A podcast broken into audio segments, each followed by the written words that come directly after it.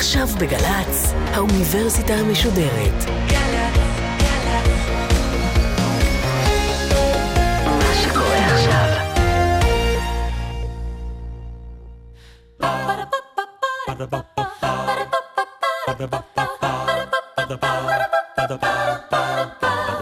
האוניברסיטה המשודרת מציגה מסע סביב רעיון, והסמסטר מציאות.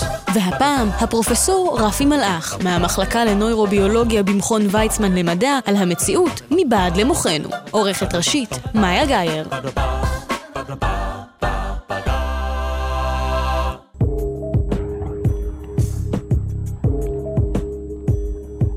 שלום, אה, שמי רפי מלאך, אני מדען במכון ויצמן, ואני והסטודנטים שלי מתעניינים אה, בקשר בין ראייה ופעילות המוח האנושי.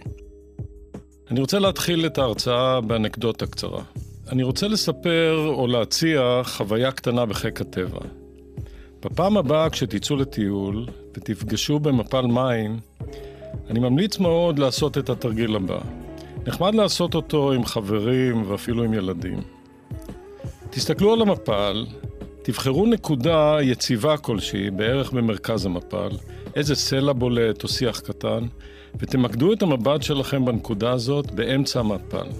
בלי להזיז את העיניים, תספרו עד מאה, ואז תתיקו את העיניים מהמפל ותתבוננו בסלעים שלצד המפל. אם הייתם סבלנים והצלחתם למקד את המבט ללא תזוזה, תראו, למרבה ההפתעה, שהסלעים הדוממים בצד המפל מתחילים לזרום בבירור לכיוון מעלה. כיצד זה שהר שלם של סלעים יכול להתחיל לזוז פתאום לנגד עינינו? זה יהיה נושא ההרצאה שלי.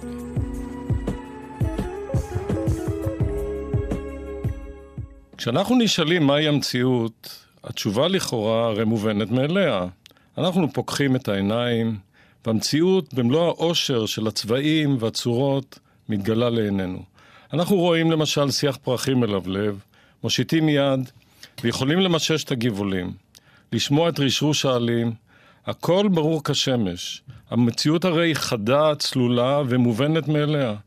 נראה כאילו עצם העלאת השאלה מהי המציאות היא איזו התחכמות של פילוסופים. מה יש כאן לשאול בעצם? הבעיה היא שמנקודת הראות שלנו, חוקרי המוח, כל התמונה הברורה והמובנת לכאורה והקלה הזאת של המציאות היא בעצם אשליה אחת גדולה. סיפור או סרט שאנחנו ממציאים לעצמנו, וכלל לא מובן מאליו עד כמה הסרט הזה שאנחנו ממציאים באמת מתאר את המציאות האמיתית שמסביבנו. הסיבה שחוקרי המוח מתייחסים לתמונת המציאות כאל המצאה נובעת מעבודת מחקר רחבת היקף, הכוללת עשרות אלפי מעבדות ומאות אלפי מחקרים, ומכולם עולה מסקנה אחת שרק הולכת ומתחזקת עם הזמן. והמסקנה היא שכל התמונות, התחושות, הריחות, הרגשות והמחשבות שיש לנו, ובתוכן כמובן גם תמונת המציאות שאותה אנחנו רואים, מקורן הוא אך ורק בפעילות המוח שלנו.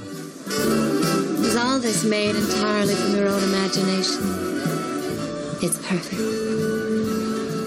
From your perfect, irresistible imagination. אם נרצה לדייק, התמונות של העולם שאותן אנחנו מקבלים ככל כך ברורות ומובנות מאליהן, הן בעצם תוצאה של פעילות כימית וחשמלית שמתרחשת בין מיליוני גופיפים קטנים בעלי שלוחות מרובות הנקראים תאי עצב. תאי עצב אלה נמצאים במוחנו, ובאיזשהו אופן, שהוא עדיין מסתורי לגמרי, הפעילות החשמלית הזאת נהפכת במעין אלכימיה מופלאה לתמונות הנראות לנו של זר פרחים, או צבעי השקיעה, או אור הירח.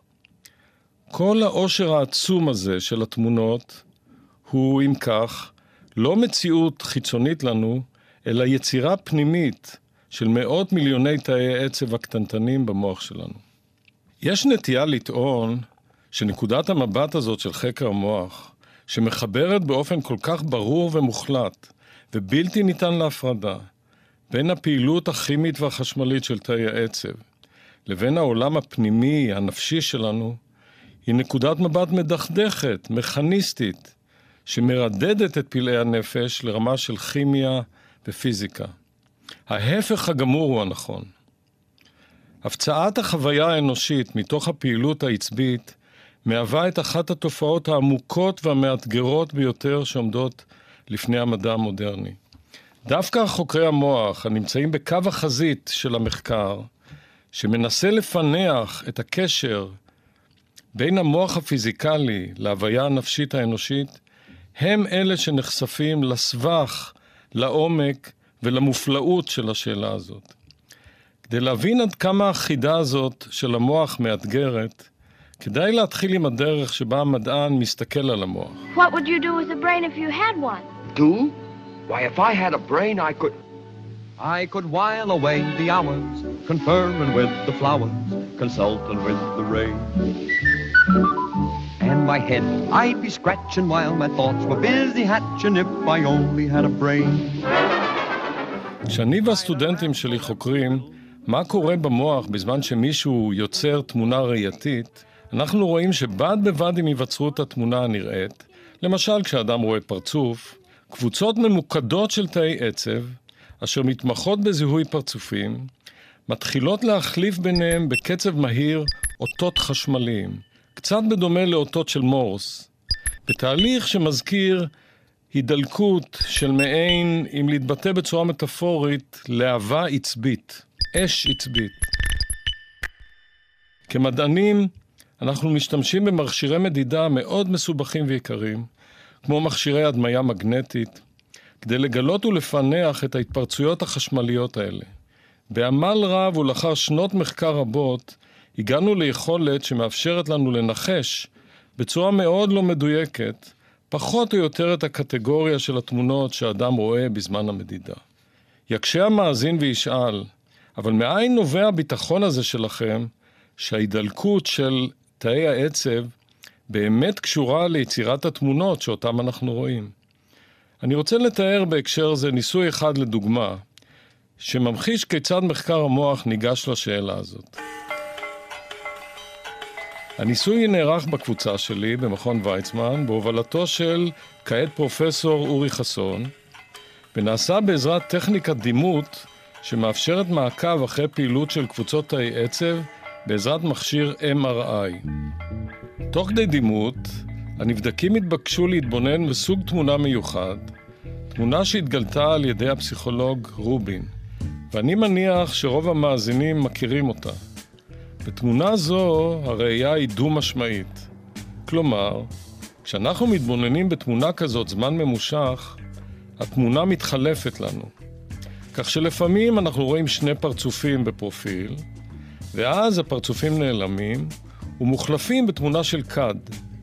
חשוב אבל לציין ששום דבר בתמונה הפיזיקלית עצמה, כפי שהיא מוצגת על המסך לעיני הנבדקים, לא משתנה. כלומר, התמונה המציאותית הנמצאת בעולם החיצוני לנבדק יציבה, סטטית לגמרי, ואינה משתנה כלל. אבל בראייתו של הנבדק, ההפך הוא הנכון. התמונה שהוא רואה מתחלפת ללא הרף. תוך התבוננות בתמונה במהלך הניסוי, הנבדקים התבקשו לסמן בלחיצת כפתור כל פעם שהתמונה שהם ראו התחלפה להם מפרצופים לכד ולהפך.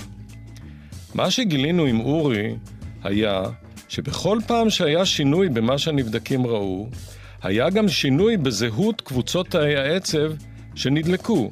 כשהנבדקים ראו פרצופים, נדלקו תאי עצב הרגישים לפרצופים, ותאים אלה הפסיקו לפעול כאשר הנבדקים התחילו לראות כד בתוך התמונה. היות ואנחנו יודעים שהתמונה הפיזיקלית שעל המסך נשארה קבועה וללא שינוי, תוצאות אלה תומכות במסקנה שפעילות תאי העצב במוח של הנבדקים קשורה בצורה ברורה לחוויה שעובר המתבונן, ולא למה שקורה בעולם החיצון. נעשו מאז עשרות רבות של ניסויים דומים, מכיוונים ובשיטות שונות, ובכולן המסקנה דומה. התמונות שאנחנו רואים אינן צילום או העתק של המציאות החיצונית, אלא הן באופן חד משמעי יצירה פנימית, עצמאית, של תאי העצב במוח של המתבונן. המרתק הוא שבדיוק באותו הזמן שבו אנחנו המדענים עמלים לפענח את המשמעות של הפעילות המאוד עשירה ודינמית של תאי העצב, האדם עצמו המתבונן, ללא כל מאמץ ובהרף עין, יודע לקרוא בצורה בלתי מוסברת את אותה פעילות עצמה של תאי העצב שמתחוללת במוחו שלו. מה שקורה כאן הוא בעצם שתאי העצב מתבוננים בעצמם. המסתוריות הזאת של החומר שמתבונן בעצמו, מתוכה מפציעה התמונה שאותה אנחנו רואים. הפלא הזה מתרחש כל כך בקלות וללא כל מאמץ, שאנחנו משוכנעים שהתמונה שאנחנו רואים היא פשוט מעין העתק של העולם החיצון שמקיף אותנו. בלי להיות מוטרדים לרגע, ובהרבה מקרים בלי אפילו לדעת כלל, מכל המהומה של פעילות תאי העצב, שהיא-היא המקור האמיתי והבלעדי של התמונות שאותנו אנו רואים, או אם לדייק, ממציאים.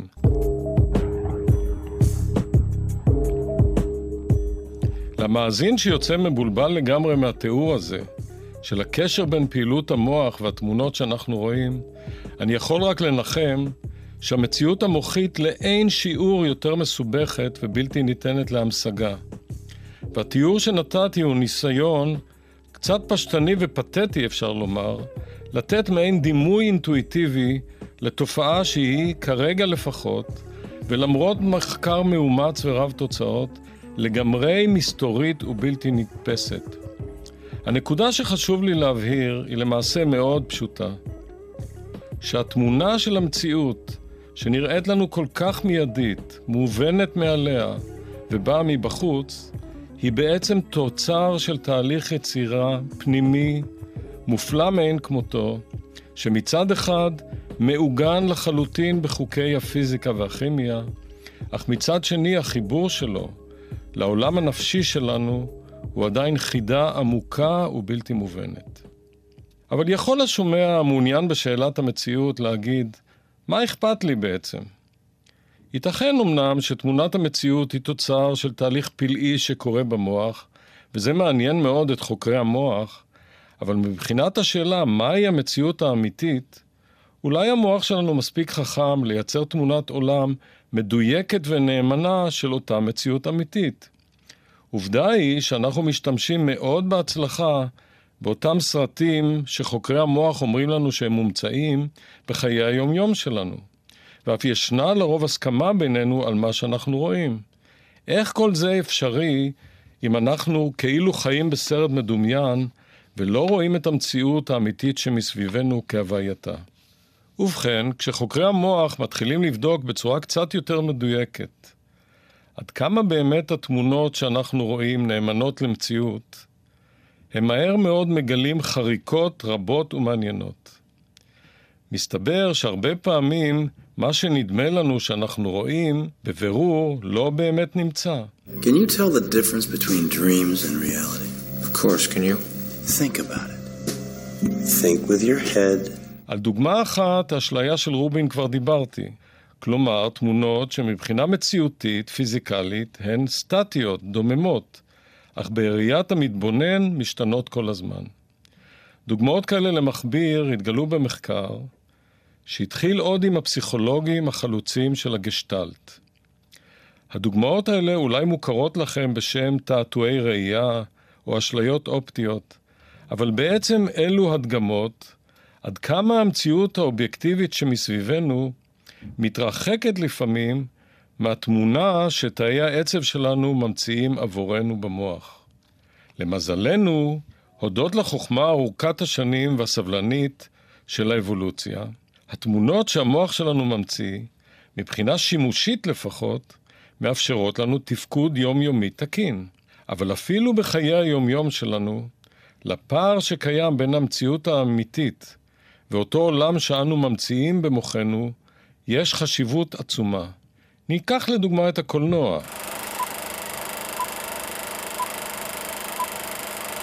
המציאות האמיתית שמוקרנת לנו על מסכי הקולנוע היא של סדרה מתמשכת של תמונות סטטיות, משוללות כל תנועה. קשה להאמין, אבל בכל סרטי המרדפים והקרבות, שום דבר בעצם לא זז. למזלנו, תאי העצב במרכזי הראייה במוחנו יודעים להפוך את התמונות הקפואות האלה ולייצר מהם סרט מלא תנועה ופעילות. Right התחכום וכוח החישוב של תאי המוח שלנו כל כך חזקים, שהאשליה המתמשכת הזו מתרחשת בלי כל מאמץ, ובלי שאפילו נדע שהיא קורית. ומכאן הכוח של הסרטים לרגש ולסחוף. בואו ניקח עוד דוגמה. לכאורה פשוטה להפליא, מחיי היום-יום. נשאל פשוט, למה התמונה שאנחנו רואים נעלמת כשאנחנו עוצמים את העיניים? לכאורה, התשובה מובנת מאליה. התמונה נעלמת כי אנחנו קולטים את המציאות החיצונית לנו באמצעות העיניים, ואם אנחנו סוגרים את האפפיים, אנחנו פשוט מנתקים את אברי החוש, את העיניים, שבאמצעותם אנחנו רואים. ולכן, שוב לכאורה, מובן מאליו שהתמונה צריכה להחשיך כשאנחנו עוצמים את העיניים. אך מחקר המוח מצביע על תהליך אחר לגמרי. תהליך שבו המוח ממציא בצורה אקטיבית גם את חוויית החושך, את היעלמות התמונה. בתור התחלה, בואו נשים לב לכך שלפעמים אנחנו ממשיכים ורואים מצוין גם כשהעיניים שלנו נעצמות. למעשה, אנחנו אפילו לא מודעים לכך שמדי כמה שניות אנחנו עוצמים את העיניים. וכמובן, אנחנו לא רואים שהעולם מחשיך ומהבהב לנו כל כמה שניות. עצימת העיניים הזאת קורית כמובן כל פעם שאנחנו ממצמצים. ניתן אולי לחשוב שהמצמוץ קורה מהר מדי מכדי שנספיק לראות את ההחשכה. אבל קל להראות זאת במעבדה, שאם נכבה את האור לזמנים הדומים במשכם לזמני מצמוץ טיפוסיים, החוויה היא של הבהוב ברור ואפילו מציק. כלומר, בתנאים מסוימים, המוח יכול, ללא כל קושי, להמשיך ביצירת התמונה, למרות שהעיניים שלנו נעצמות. במחקר שהוביל לאחרונה טל גולן במעבדה שלי, הראינו שאפילו חוויה כל כך פשוטה כמו חושך, קשורה בתהליך לא פחות יצירתי ומורכב מאשר ראיית תמונה. כלומר, כשאנחנו עוצמים את העיניים, החושך מופיע לא בגלל שהתנתקנו מהעולם, אלא מפני שמרכזי הראייה במוח שלנו החליטו ליצור חוויה של חושך. במקרה המיוחד של מצמוץ, המוח מונע באופן אקטיבי את המנגנון של יצירת החושך, ולכן אנחנו ממשיכים לראות כרגיל, בלי לשים לב אפילו שהעיניים שלנו נעצמו לרגע. למי שכל זה נשמע לו מופרך לגמרי, צריך רק להיזכר שבעצם אנחנו רואים על בסיס קבוע סרטים עשירים וממושכים גם כשאיננו לגמרי עצומות. הדבר קורה כמובן כמעט כל לילה, בזמן חלום. Still lost, you know. But the Queen, I simply must get out. Oh, but you are outside. What? See for yourself. Why, why that's me. I'm asleep.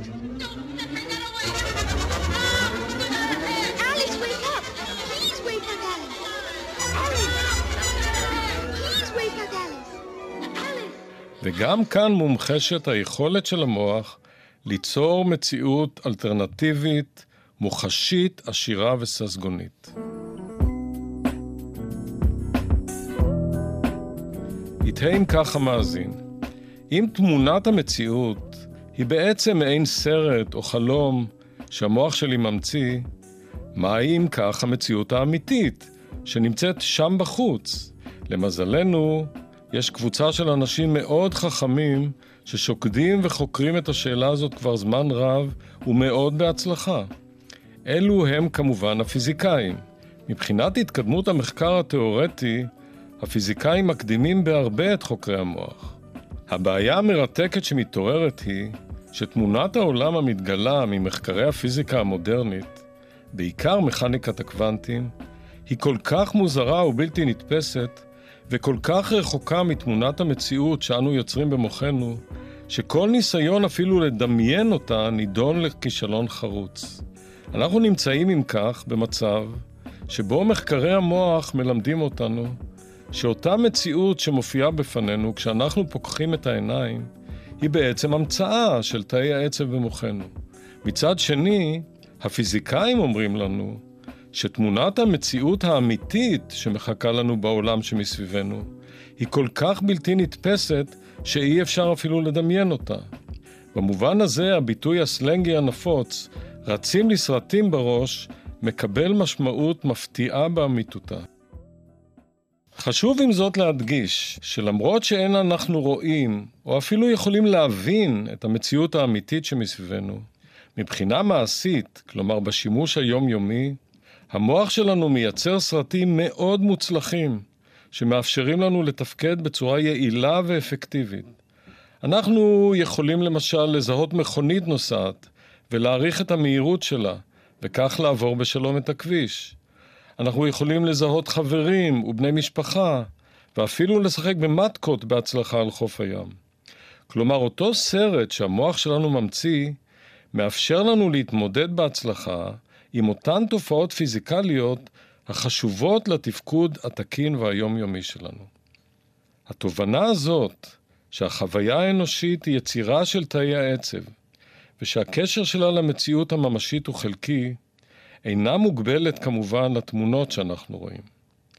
גם עולם הצלילים, הריחות ואף תחושת המגע, כולן הן פרי של תהליך יצירתי המתחולל במוחנו.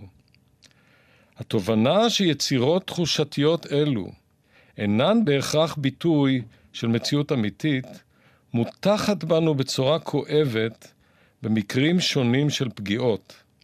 למשל, כאשר אנשים שידם נקטעה סובלים מכאב קשה או אפילו תחושת התכווצות שרירים ביד שאינה קיימת. או תופעה נפוצה לצערנו בארץ, כאשר חיילים סובלים מצלצולים או צרצורים שמציקים דווקא כששקט מסביב, כתוצאה מחשיפה קודמת לקולות ירי או פיצוצים. מבחינת מחקר המוח, כל העולם החושי העשיר הזה הוא תוצר ישיר של התפרצויות עצביות, מעין אש עצבית במערכת נרחבת של מרכזי מוח, שביחד אחראים ליצירת הסרט המרתק שאנו קוראים לו המציאות החיצונית. למכלול המרכזים האלה, שמטפלים במציאות החיצונית, קראנו בשם המערכת המוחצנת, כלומר מערכת העצבים היוצרת את המציאות החיצונית לנו. תגלית מרתקת של מחקר המוח בשנים האחרונות הוא שבמקביל לאותה מערכת מוחצנת, קיימת מערכת נוספת של מרכזי מוח, שפעילותם קשורה באותו מימד של המציאות שהוא המשלים של המציאות החיצונית לנו. וזהו העולם הפנימי שלנו, עולם העצמי. גם האני שלנו, שכל כך אנחנו גאים ואוהבים אותו, הוא בעצם מערכת מומצאת על ידי המוח. המערכת שאחראית ליצירת העצמי נקראת מערכת הדיפולט, או המערכת המופנמת, והיא אחראית ליצירת חוויית האני, העצמי, בפסיפה של זיכרונות, תוכניות לעתיד והתבוננות פנימה. התופעה המעניינת שנחשפת ממחקרים אלה, היא שבין שתי המערכות האלה, המערכת המוחצנת, שמתעסקת בעולם החיצון, והמערכת המופנמת, שמתעסקת בעצמי, מתרחש דיאלוג בלתי פוסק, ואף אפשר לומר מעין תחרות משיכת חבל, שבה כאשר מערכת אחת נדלקת, כלומר משדרת אותות בקצב מהיר, המערכת המשלימה משתתקת. כדי להמחיש את הדיאלוג הזה, ניזכר בשני מצבי תודעה. המצב הראשון הוא מצב שאפשר לקרוא לו התנתקות, או נדידת מחשבות. ייתכן שהדבר קורה לכם אפילו תוך כדי האזנה להרצאה שלי, אם לא הצלחתי לעניין אתכם מספיק. במצבים כאלה אנחנו מפסיקים בעצם לשמוע, או אם להתבטא ביתר דיוק, מפסיקים לייצר צלילים במוחנו, והמחשבות שלנו נודדות אל העולם המופנם שלנו. עולים בנו זיכרונות, דאגות או מחשבות על מה שנעשה אחר כך. בכל המצבים האלה, מחקר המוח מגלה שהמערכת המוחית המוחצנת מחלישה את פעילותה, נחבאת, והמערכת המופנמת שולטת ביצירת ההוויה הפסיכולוגית. המצב המשלים הוא מצב שניתן לקרוא לו היסחפות. מצבים אלה קורים כשהחוויה החיצונית מלהיבה במיוחד, בזמן סרט מרגש, התמכרות לריקוד, או אפילו משחק כדורגל מלהיב. בכל הרגעים האלה של התמזגות עם העולם החיצוני, המערכת המופנמת משתתקת, כובד, ואז אנחנו מרגישים כאילו איבדנו את עצמנו בתוך החוויה, או שנסחפנו לגמרי. מצד שני, המערכת המוחצנת היא אז בשיא הפעילות, ולכן החוויה החושית בזמן ההיסחפות היא כל כך טהורה ועוצמתית. ניתן לומר שהדיאלוג הריקודי הזה בין המערכות המוחיות המופנמות והמוחצנות הוא-הוא זה שמאפשר לנו לנוע בצורה כלילה ומגוונת בין תחושת העצמי לבין חוויית העולם.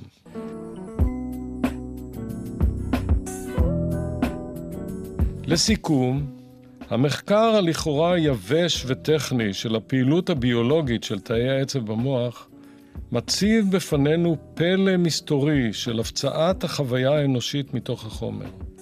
חשוב מאוד אם כן לזכור שגם כשאנחנו נמצאים ברגעים הכי בנאליים ומשעממים לכאורה, למשל כשאנחנו בדרך לעבודה או לבית הספר, ואיננו קולטת פתאום צמרת עץ מוארת בקרן שמש, בל נשכח שהתמונה המלבבת הזאת היא בעצם יצירה שלנו, שתאי העצב שלנו חוללו, בתהליך מופלא וקסום מאין כמותו.